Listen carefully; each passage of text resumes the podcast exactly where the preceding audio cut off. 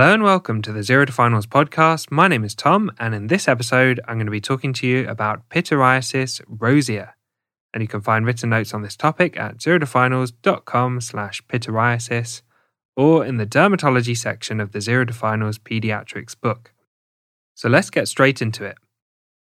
Pityriasis rosea is a generalized, self limiting rash that has an unknown cause. It typically occurs in adolescents and young adults. It may be caused by a virus, for example, the human herpes virus. However, no definitive causative organism has ever been established. Let's talk about the presentation. There may be prodromal symptoms prior to the rash starting, and these include headaches, tiredness, loss of appetite, and flu like symptoms. The rash starts with a characteristic herald patch, this is a faint red or pink, scaly, oval shaped lesion that is 2 centimeters or more in diameter, usually occurring somewhere on the torso.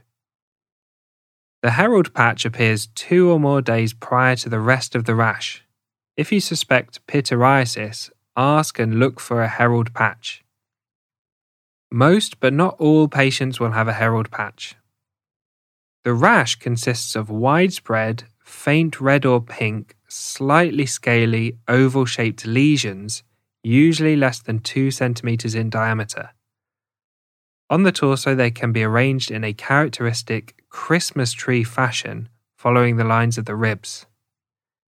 In darker skin patients, the lesions can be grey coloured, lighter, or darker than their normal skin colour.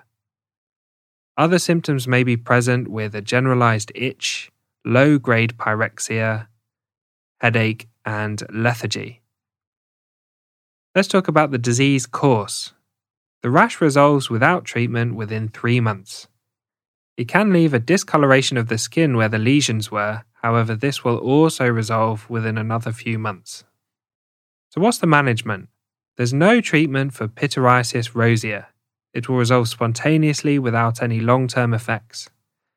Patient education and reassurance is all that's required. It's not contagious and they can continue all their normal activities. Patients may require symptomatic treatment if they're bothered by the itching, and this may include emollients, topical steroids, or sedating antihistamines at night time to help with sleep, for example, chlorphenamine.